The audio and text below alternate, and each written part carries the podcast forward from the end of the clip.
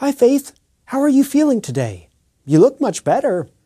I'm feeling better, but yesterday I still had a stomach ache. And then this morning I cut my finger with a knife. Oh, you are still having a rough time. You reminded me of other ways we can talk about illnesses, with verbs like have and descriptive verbs like cut. Another way to express symptoms is to use a personal pronoun, like I, as the subject, and have with the illness or symptom. I have a stomach ache.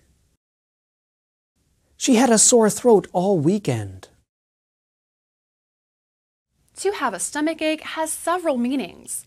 It could be that you are experiencing a dull pain in your stomach.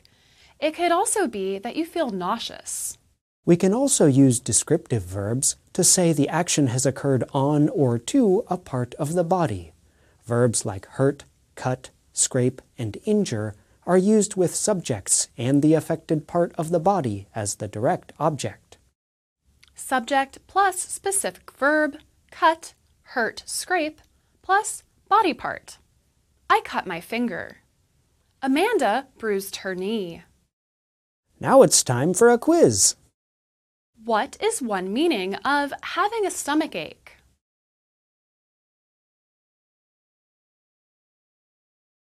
It could mean that you are having dull pain or are nauseous.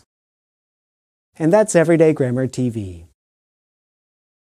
Don't forget to watch more of our videos at our website, learningenglish.voanews.com.